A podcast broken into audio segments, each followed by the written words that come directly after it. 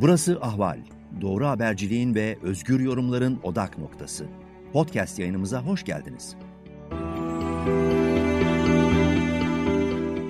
İyi günler sevgili izleyiciler ve dinleyiciler. Sıcak takibe hoş geldiniz. Ben Ali Abaday. Bu bölümde konuğumuz Ahval Genel Yayın Yönetmeni Yavuz Baydar. Yavuz Baydar öncelikle programımıza katıldığınız için teşekkürler. Teşekkürler Ali. Ee, bugün Cumhurbaşkanı ve AK Parti Genel Başkanı Tayyip Erdoğan bir konuşma yaptı. Bu konuşmasında daha önce vermediği kimin mesajları verdi, bazı sessiz kaldığı durumlarda açıklamalar yaptı. Siz bu konuşma hakkında hem zamanlaması hem söyledikleri açısından genel olarak ne diye ne diyeceksiniz, ne düşünüyorsunuz? Evet, aslında e, Süleyman Soylu'nun e, televizyonda e, danışıklı gibi giden o programda çık programa çıkması ve yaptığı konuşmadan çok daha önemliydi. Burada Erdoğan'ın e, günler süren sessizliği, kilit buydu. Şifreler de burada gizliydi zaten. Bunu e, defalarca vurguladık ahvalde. Hem sesli yorumlarımızda görüntülü hem de yazılarda. E, bu sessizliği e, iyi değerlendirmek lazım dedik. Bir. iki ee, sürekli bir takım detaylar yağıyor üzerimize ve halkın ya da toplumun üzerine. Bu detaylarda fazla boğulmadan büyük resmi görmek lazım dedik iki. Şimdi e, büyük resim aslında e, Erdoğan'ın sessizliği bozmasıyla daha da şekillenmiş durumda. Bunu da net olarak görmek mümkün. Ee, öngördüğümüz üzere çok şaşırtıcı olmayan bir şekilde e, Erdoğan e, ne demiştik ahvaldeki genel yorumlarda verilere ve e, işte çeşitli işaretlere bakarak Erdoğan Soylu'yu harcamayacak demiştik. Halbuki e, beklenti tabii ki e, büyük ölçüde haklı olarak e, muhalif kesimlerde özellikle Soylu'nun ya istifa etmesi, istifa etmezse de görevden alınması şeklindeydi. Ama Türkiye e, malum Ali normal bir rejimle yönetilmiyor. Dolayısıyla bu normlar üzerinden, bu kriterler üzerinden yapılan değerlendirmeler sadece temenni olarak kalmakta, kaldı, kalmakta ve kalacak gibi de görünüyor maalesef. Bugüne kadar sahip çıkmamıştı, bugün ilk defa sahip çıktı. Evet, e, bugüne kadar sahip çıkmamıştı, e, sessiz kalmıştı daha doğrusu. Yani sahip çıkmadım dememişti, çıkmayacağı yönünde de bir işaret vermemişti. Ve e, bir şekilde sessiz kalarak aslında bekleyin anlamında biraz kar toplamıştı diyelim. Ve e, bugün sahip çıktı açık olarak. Dolayısıyla bu bir. İki, e, Millet İttifakı ile ilgili gene genel olarak söylemek gerekirse e, yeniden e, zamkı tutkalları tazeledi. Millet İttifakı ile ilgili devam e, işareti verdi. Ve e, alt olarak, alt başlık olarak sayabileceğimiz işte Sedat Peker'e yönelik bir uluslararası işte talep geri isteme operasyonunun e, olacağı işaretini verdi. Bir de tabii e, İyi Parti lideri Meral Akşener'le ilgili olarak kullandığı sert sözler önemli ve Türkiye'de e, çetelerle ilgili mücadelenin, suç örgütleriyle ilgili mücadelenin e, hızla devam edeceği yönündeki mesajlarının da altını iyi okumak gerek. Ben şimdi bunların üzerinden tek tek gitmek istiyorum. Öncelikle e, bu e, Sedat Peker'in açıklamalarına bir nevi cevap olarak dedi ki sözde babaların racon kestiği Türkiye'yi hukuktan başka şey, e, Türkiye'yi hukuktan başka sistemin geçerli olmadığı seviyeye getirdik. Sonrasında uyuşturucu operasyonlarına değindi. Ardından da e, dedi ki hem yani şunun iki şey var. İçişleri Bakanımız Süleyman Soylu'nun yanındayız, yanında olacağız. Hedefimiz İçişleri Bakanımız değil, büyük ve güçlü Türkiye'nin inşası ki aynısını Süleyman Soylu Habertürk yayınında söylemişti, aynı mesajı vermişti. Ardından da Binali Yıldırım'ın da oğlu üzerinden hedef alınması asıl niyeti gösteriyor. Ülkemize yönelik hiçbir saldırıya eyvallah etmedik, bu tezgahı da bozacağız. Yine Süleyman Soylu'nun Habertürk'te söylediğine benzer bir açıklama. E, bu ikisi üzerinden ve Sedat Peker'e söyledikleri sizin de değindiğiniz gibi yurt dışından alacağız üzerinden ne anlamamız lazım? Yani bu çünkü bir de şey ilginç e, MHP Genel Başkanı Devlet Bahçeli ile külliyede görüşmesi ve dün Bahçeli'nin kendi toplantısında Süleyman Soylu'ya sahip çıktığı bir konuşma yapması. Evet. Bütün bunları bir araya getirdiğimizde söylenebilecek e, pek çok şey var ama özetleyerek aktarayım. Bir tanesi e, Erdoğan kurt politikacı. Oyununu iyi kuruyor e, ve e, iyi gözlemliyor. özellikle muhalefet çevreleri ve kendi partisi ve ittifakı içerisindeki hareketleri ve hareketlenmeleri. E, keskin bir gözlem yeteneğine sahip olduğunu öteden beri biliyoruz. Ve Erdoğan tabii bir modern Machiavelli. Machiavelli biliyorsun kurnazlık siyasetinin aslında e, taktikler üzerine kurulu e, ve iktidarda e, beka sağlama siyasetinin e, isim babası, teori babası ne dersek diyelim. Erdoğan günümüzün e, Machiavellisi. O da şu, Erdoğan her zaman e, şimdiye kadar sergilediği gibi çok ciddi bir itaatsizlik görmezse yakın çevresini daima sonuna kadar sahip çıkan bir siyasi lider. Bu profili çok net ama aynı zamanda hasımlarını veya düşmanlarını da uzun bir süre eğer kendisine açık tehdit oluşturmadığını anladığı veyahut o algıyı sabit tuttuğu sürece yakınında tutan bir lider. Erdoğan Soylu'nun oyun planını, oyununu gördü. Bu oyun planı e, bizim yine ahvalde aktardığımız gibi geçen seneye kadar giden bir, bir e, oyun planı. Aslında Soylu bir güç gösterisine, gövde gösterisine girişmişti. İlk istifa e, teşebbüsünde geçen sene. Oradan e, destek de alarak e, ya da destek gösterisinde de bulunarak gücünü bir şekilde e, göstermişti ve bir özgüven kazanmıştı. Buradan aldığı özgüvenle ve AKP-MHP ittifakının e, bir şekilde tabiatı itibariyle, kırılgan tabiatı itibariyle bu özgüven daha da beslenmişti. Yani demek istiyordu ki e, da, tavrıyla ve hareketleriyle ve uygulamalarıyla ben vazgeçilmez bir e, bir bakanım, bir kabine üyesiyim. Benden kimse vazgeçemez, ben harcanamam noktasına gelmişti ve buradan aldığı cesaretle adım adım nüfuz alanını genişletti ve bunun sonucunda işte en önemli sonuçlarından bir tanesi olarak öteden beri haz etmediği, çekiştiği Berat Albayrak'ı e, damadı olmasına rağmen Erdoğan'ı tasfiye etti, kenara ittirdi. Burada çok ciddi bir rol aldı. Bu rolü tek başına üstlendiği de söylenemeyebilir. Çünkü bunun arkasında elbette Soylu'nun kurmuş olduğu iç ittifak ve Bahçeli ve MHP çevrelerinden almış olduğu cesaret kilit rol oynadı.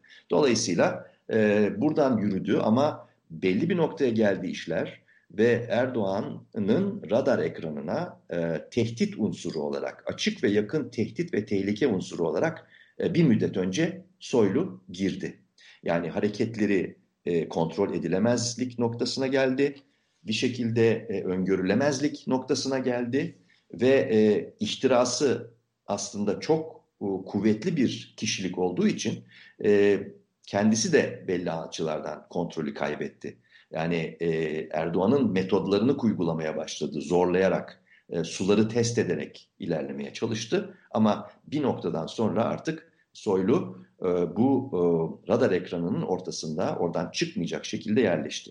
Erdoğan'ın son dönemde kurultay döneminde mesela e, epey daha görünür bir şekilde e, hakimiyet kurmaya yeniden yönelmesi aslında soylu ve arka planda MHP veyahut eskilerin e, Ergenekon dediği çevrelerin kendisine yönelik bir bir hareketlenme içinde olduğunu okuması veya algılamasına dayanan bir şey. E, ve bunu o, kurultay gövde gösterilerinde gördük ve en son olarak da işte benim aktardığım gibi e, en son e, Peker videolarının yarattığı o sert fırtına ortasında Erdoğan'ın sessizliği tercih etmesi aslında soyluyu giderek daha zayıflamasını bekleme amacı taşıyordu. Ve en son işte çok net bir bilgiyle aldığımız gibi e, bir kamuoyu araştırması yaptırmış ve bunu geçen hafta sonu önüne koymuşlar. Burada Soylu'nun bu ittifak içerisinde AKP tarafı e, cenahı ve tabanı tarafından hiç de beğenilmediği, harcanabilir, zayıf bir figür olduğu e, algısı da ortaya çıkmış. E, ve Soylu onun gözünde kırılganlaşmış. Şimdi buradaki mesele Erdoğan açısından sessizliği koruyarak Soylu'nun iyice zayıflaması, kırılganlaşması ve Erdoğan'ın tekrar e, emir ve komuta e, alanına yanaşmak zorunda kalması. Plan bu ve şu ana kadar bu da işlemiş durumda. Yani Soylu bir anlamda bu yaşanan e, Peker videolarından dersini almış olmalı diye düşünüyor Erdoğan. Planını bunun üzerine kuruyor. Ve bu şu ana kadar e, iyi yürümüş bir plan, Erdoğan'ın lehine yürümüş bir plan ve bugünkü konuşmasında elbette ki daha önce de bizim defalarca yazdığımız, çizdiğimiz, söylediğimiz gibi elbette ki Soylu istifa etmeyecekti. Çünkü televizyon programına çıktığında e, aslında Soylu aşağı yukarı ne demesi, ne yapması, ne söylemesi gerektiğini biliyordu. Söylemesi gereken kadarını söyledi. Fazla ileri gitmedi. Yeniden Erdoğan'a bağlılığını bildirdi ve e, bu arada e, Erdoğan-Bahçeli arasındaki o e, kırılgan denklem içerisinde, kırılgan denklem içerisinde Erdoğan e, Soylu'ya sahip çıkarken bir yandan da Bahçeli ve MHP'ye ve kendisine karşı nüfuz alanını, güç alanını ilerletme çabasında olan alttan alta, kendisinin sinsice dediği bugünkü konuşmasında o ifadeyi kullandı, o bu. Onu e, gördü ve oradan da o kurguyu yani Bahçeli ile e, kendisi arasındaki ittifakı bir anlamda tazeledi. Soylu kalacak. Soylu çünkü bu kırılgan ve ve, ve e, her türlü e, müdahaleye açık haliyle aslında Erdoğan'ın artık emir komuta zinciri içerisindedir. Bunun dışına çıkamaz. Peker videoları devam edebilir. Onu bilemeyiz. O nereye kadar bizi götürecek. Ama görüldüğü gibi e, burada oyun Erdoğan'ın MHP'yi e, bir şekilde buraya kadar size sınırlarınızı, dikenli tellerinizi buraya çiziyorum deme hamlesidir. Erdoğan büyük bir kumar oynuyor ama şunu da biliyor kumarı oynarken MHP bu ittifaktan vazgeçemez. Geçerse e, biz evet çok büyük bir zarar alırız. Ben de alabilirim ama MHP sıfırlanır. Adeta e, Bülent Ecevit'in DSP'sinin neredeyse sıfır noktasına e, dibe düşer gibi düşmesi gibi. Bunu okuyor. Dolayısıyla Bahçeli'nin e, son ifadesinde yer aldığı gibi Cumhur İttifakı ile devam diyor Bahçeli tarafı. Erdoğan da bugün Cumhur İttifakı ile devam 2023 diyor. Yani bir sarsıntı oldu. Bu sarsıntı şu an itibariyle Soylu'nun korunması ama iyice hırpalanmış, lime lime edilmiş bir siyasi figür olarak aynı bakanlıkta kalması ama haddini bilerek bundan sonra hareket etmesi, kendi başına başı bozuk hareket etmemesi üzerine kurulu yeni bir denklemle karşı karşıyayız. Ben buradan şeye geçmek istiyorum. Şunu da ekleyelim. Ee, sen oraya geçmeden önce.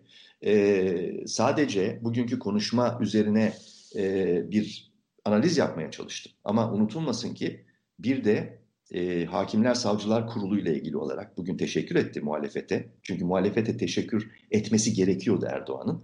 E, çünkü muhalefet aynen dokunulmazlıklar konusunda olduğu gibi bir hata daha yaptı. Ama Erdoğan için e, son derece lehte bir hamleydi bu. Teşekkür etti yardımcı oldukları için dedi. Yani Hakimler Savcılar Kurulu'nda artık bir meşruiyet var. Muhalefet bu e, çarkları bozuk işleyen, kriterleri demokratik normlar anlamında kalmamış olan rejimin e, değirmenine su taşımış durumda. Bunu biz de yazdık çizdik. Erdoğan da zaten teşekkür etmekle e, bunu bir şekilde teyit etmiş oluyor. Ama şu var, onu vurgulayalım özellikle. Gözlerden kaçan bir gelişme var. E, dün rutin dışı o yaz kararnamesi denen bir hakimler, savcılar atama kararnamesi paldır küldür yayınlandı. Bu zamanında yayınlanmamış bir kararname ve 3070 hakim ve savcının yerleri değiştirildi. Şimdi buna bakıyoruz. Eldeki e, duyumlar ve veriler doğruysa bu kilit noktalardan kaydırılan hakim ve savcıların önemli bir kısmı MHP ülkücü tandanslı yargı mensupları. Bu e, aslında bu kararname ile Erdoğan eğer böyleyse ki böyle olduğu konusunda çok e, net işaretler var. Erdoğan bu hamleyle MHP'nin bir şekilde kolunu kanadını da kırpmış oluyor. E, yani sadece e, Soylu üzerinden ve onun işte destekleyen çevreler üzerinden benim üstüme geldiniz. Sizi durduruyorum ama aynı zamanda bundan sonra da yargı üzerinden herhangi bir operasyon yapmaya kalkmayın. Kalkarsanız e, kalk, kalkmanızı da engellemek için e, ben bu şekilde bir atama e, şeması hazırladım ve uygulamaya koydum diyor. Yani e, burada hakimiyet şu an itibariyle Erdoğan'da ve e, öyle anlaşılıyor ki bu sarsıntıyı da büyük olasılıkla çok beklenmedik bir gelişme olmazsa atlatacak gibi görünüyor. Peki, şimdi Erdoğan ilk defa İyi Parti Genel Başkanı Meral Akşener'e karşı olumsuz bir söz söyledi. Meral Akşener e, Rize Çayeli'ne gitmişti. Orada e, daha sonradan Cengiz İnşaat'ın taşeronu olan bir kişinin kız kardeşi olduğu ortaya çıkmıştı. İyi Partililer bunu yazmışlardı. E, PKK ile iş tutuyorsunuz sözleriyle bir sal, e, provokasyona uğramıştı. Bugün Erdoğan dedi ki gelin hanıma iyi bir ders verdiler. Gelin hanıma ileri gitmeden ders verdiler. Çayeli'ne gitmeye kalktım orada da dersini verdiler. Akşener dua etsin Rizeliler daha ileri gitmedi dedi. Ardından da daha bunlar iyi günler hani devamı gelecek gibi sanki sokağı ateşlendirecek, sokak saldırılarını arttıracak bir mesaj verir gibi bir şey söyledi. Bu konuda evet. ne düşünüyorsunuz? Şimdi e, bu İkizdere e, e, konusu burada oradaki o saldırı girişimi bu linç girişimine de dönüşebilirdi. Aslında Erdoğan ilk başta olumlu karşılamadığı bir şey. Bunu da biliyoruz. Öfkelenmiş. Bunu da aktardık. E, ilk başta öyle öfkelenmiş bu hadise ortaya çıkınca. Çünkü Erdoğan her zaman bir şekilde e, ruhen, e, ideolojikman kendisine bir şekilde akraba olarak gördüğü İyi Parti e, teşkilat ve tabanını e, dışlamak istemiyordu hiçbir zaman. Yabancılaştırmak, düşmanlaştırmak, tamamen karşısında tutmak istemiyor idi. Bir yedek alma hali vardı başından beri. E, dolayısıyla öfkesi anlaşılabilir. Çünkü e, bu hadise olduğu sıralarda Erdoğan benim e, gördüğüme göre henüz MHP ile olan ilişkilerinin, ittifak içi ilişkilerin soylu üzerinden nasıl yeniden şekillendirileceği konusunda net bir fikre sahip olmayabilir idi o zaman. Bu durum değişti artık. Yani belli ki e, soyluyu soyluya sahip çıkma noktasına getiren e, Bahçeli Erdoğan irtibatı, komünikasyonu tazelendiğine göre güven üzerinden artık e, bir şekilde e, gözdağı verme konusunda rahat hissedebilir e, durumda Erdoğan. Bu yüzden o gözdağını veriyor. Aslında gözleri İyi Parti'de çünkü yükselen bir sağ alternatif e, İyi Parti. E, belli ki bu e, bundan sonra e, büyük olasılıkla CHP yerine İyi Parti'yi de bundan sonraki konuşmalarında artık daha net bir şekilde hedef aldığını göreceğiz. Yani e, bu belki bir... E, e, tehdit algısı olabilir siyaseten. E, bu yüzden sertleşmekle çözüm bulma, daha da sertleşmekle çözüm bulma, çözüm üretme niyeti olabilir. E, ama tabii ki senin dediğin kısmı önemli. E, bu vahim bir e, durum çünkü doğrudan doğruya hedef gösterme e, aslında konuşmanın o kısmı. Yani bundan sonrasını görecekler. Doğrudan doğruya parmak sallamanın ötesinde parmakla gösterme hali de. Dolayısıyla e, biz e, bu e, Akşener Erdoğan arasındaki e, sertleşmenin sokakta, dışarıda nasıl sonuçlara yol açacağını bilmiyoruz ama bu çok ciddi bir endişe konusu olabilir önümüzdeki günlerde. Bu andan itibaren öyle söyleyeyim. Ee, bir de şu var. Son olarak Erdoğan dedi ki seçimler Haziran 2023'te erken seçim yok. Ama şimdi şöyle bir durum var. Normalde Cumhurbaşkanı bir kişi iki defa Cumhurbaşkanı olabiliyor. Ee, üçüncü defa olabilmesi için de meclisin erken seçim kararı alması lazım.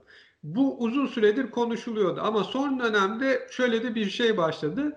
2017 anayasa değişikliği ile e, Cumhurbaşkanı ifadesi korunmuş olsa da Cumhurbaşkanlığı makamının anayasal statüsü değiştirildi. Kimi hukukçular bunu söylüyor ve deniyor ki hani e, 24 Haziran seçimleriyle birlikte ilk defa başladı. Yani Erdoğan'ın 24 Haziran'daki seçimleri kazanması birinci Cumhurbaşkanlığı sayılır buna göre. E, 2023'teki de ikinci olacak. Bu özellikle AK Partili hukukçuların önerdiği ve kimi kulis bilgilerine göre de YSK'nın benzer bir sorunda bu şekilde cevap vereceği söyleniyor. Peki siz ne düşünüyorsunuz Erdoğan'ın seçimler Haziran 2023'te hani erken seçim yok sözleriyle ilgili? Şimdi Ali e, bu sorunun e, arkasında elbette e, mantık ve hukuk e, çerçevesi e, üzerine ya, kurduğum bir formül var. Bunlar işlemiyor Türkiye'de artık. Yani e, iki defa, iki dönem vesaire işte şurada 2017'de alınan karar bunu ben görüyorum. Yani bu tür hukuksal şeyleri. Bunların e, hiçbirinin esasında pratikte pek bir anlamı kalmadığı çoktan beri e, anlaşılmış olması gereken şeyler. Ama maalesef hukukçuların bir kesimi, muhalefetin bir kesimi e, tartışmayı burada yürütecekmiş gibi görünüyor. Öyle bir e, rejim formatlaması ile karşı karşıya ki Türkiye epeydir yani 5-6 yıldır 2015 7 Haziran seçimlerinden bu yana ortada zaten hukukun üstünlüğü veyahut hukuk, hukuk kuralları, etik e, ve etiğe dayalı temayüller bunların hiçbirisi ortada kalmamış. Ortalıkta kalmamış vaziyette. Dolayısıyla biz sadece pratiğe bakıyoruz ve şu anki yani bu Millet İttifakı'nın başta Erdoğan olmak üzere üst bileşenlerinin şu anki tavırlarının şu ana kadar sergiledikleri tavırları bundan sonrakilerin de aynası olduğunu e, varsayarak e, yapacağımız analizler geçerli olacak. Dolayısıyla e, istifa etmeli diye mesela Soylu e, Soylu ile ilgili çıkan şeylerin pek bir anlamı yoktu pratikte. Karşılığı yoktu daha doğrusu. Çünkü böyle bir rejim yok. İstifa e, etmese de onu görevden alsın diye e, bir beklenti dalgası da yaşandı. Böyle bir rejim yok. Yani kurallar budur. Ha böyle olursa böyle yapılır diye bakıp hareket eden bir yönetici kadro yok orta yerde. Bunlar tamamen artık kendi kriterleriyle, kendi iç e, e, davranışlarıyla beka adı altında davranmaya devam eden bir siyaset yönetici e, sınıfıyla karşı karşıya Türkiye. Çok uzun bir zamandır. Dinlemiyorlar. Kendi bildikleri doğrultuda gidiyorlar. Herhangi bir çağrı olduğu vakit de tersini e, yapmaya devam ediyorlar. Dolayısıyla e, burada e, iki dönem yapar, üçüncü döneme seçilemez vesaire tartışması bir taraftan gidecek ama Erdoğan'ın ta 2014'te Cumhurbaşkanlığı e, seçimi sırasında söylediği vız gelir tırız gider, atı alan Üsküdar'ı geçti. Hadi gidin yolunuza tarzı e, sözlerle bu 2023'e olmasa bile 2022 sonunda bir seçimle bu yola devam edilecek. Yani buradan e, çok ciddi bir değişiklik olmazsa e, olması gereken normal şartlarda bu, şu anki e, şartlarda bu. E, dolayısıyla 2023 demek zorunda Erdoğan. E, 2023 demek zorunda ama e, Türkiye'nin iktidarının tepesinde kalması için e, 2033'e kadar kalabilmesi için aslında 2022 e, sonunda, sonbaharında e, en geç e, bir e, seçim yapmak zorunda. Makul olan da bu. Yani kafasındaki de bu. Ee, bunu defalarca yazdık, çizdik, söylüyoruz. Siyasi partiler ve seçim yasası tasarısındaki e, değişiklik öngören maddelerle bir mühendislik tablosu söz konusu. Bunlar e, şu anda e, son aşamasına geldi. Anlaşıldığı kadarıyla mecliste geçecek. Ondan sonra bir yıl geçmesi gerekiyor. Aşağı yukarı aynı zamana geliyor. Yani Temmuz 2022, Ağustos 2022 her neyse. Ondan sonra artık o yeni kurallar, değişiklikler üzerinden bir seçim gerçekleşecek. Bir mühendislik üzerinden. O da zaten aynen benzerlerini Putin'de gördüğümüz gibi, e, Rusya'da gördüğümüz gibi Erdoğan'ı ve ittifakını e, iktidarda tutmayı amaçlayan, onu hedefleyen bir bir seçim olacak. Yani e, hile hurda e, payı yüksek ihtimaliyat taşıyan bir bir durumla karşı karşıya kalacağız. Dolayısıyla 2023 normal bir şey. Onu onu öyle okumamak lazım. Aslında kafasında Erdoğan'ın 2022 sonbaharı, sonları, ikinci yarısı için bir seçim planı elbette var. Ama dediğim gibi e, burada e, ittifakın devamlılığı esas Erdoğan için. Her ikisi de birbirine bağımlı. Ama e, Erdoğan kurt bir politikacı olduğu için bu ittifakın e, diğer e, müttefikin lehine alan kazanmayla e, devam etmesini aslında e, kendisi ve e, işte partisi diyelim kadrosu için çok ciddi bir tehdit olarak görüyor. Buna müsaade etmeyeceği mesajını da bugünkü konuşmasında gayet net bir şekilde verdi. Yargıdaki atamalar da bunun aslında operasyonel olarak bir başka parçasıydı. Çok teşekkür ediyorum Yavuz Baydar programa katıldığınız için.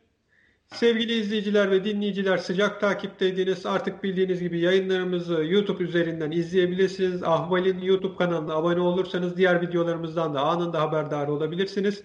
Facebook ve Twitter'dan bizi takip ederseniz haberlerimize engelsiz bir şekilde ulaşırsınız. Ayrıca haber bültenimize üye olmanız halinde her sabah e-mailinize günün önemli haberlerinin derlendiği bir elektronik posta düşecektir. Yeni gelişmelerde görüşmek dileğiyle. Hoşçakalın. İyi günler. İyi günler. Ahval podcastlerini tüm mobil telefonlarda Spotify, SoundCloud ve Spreaker üzerinden dinleyebilirsiniz.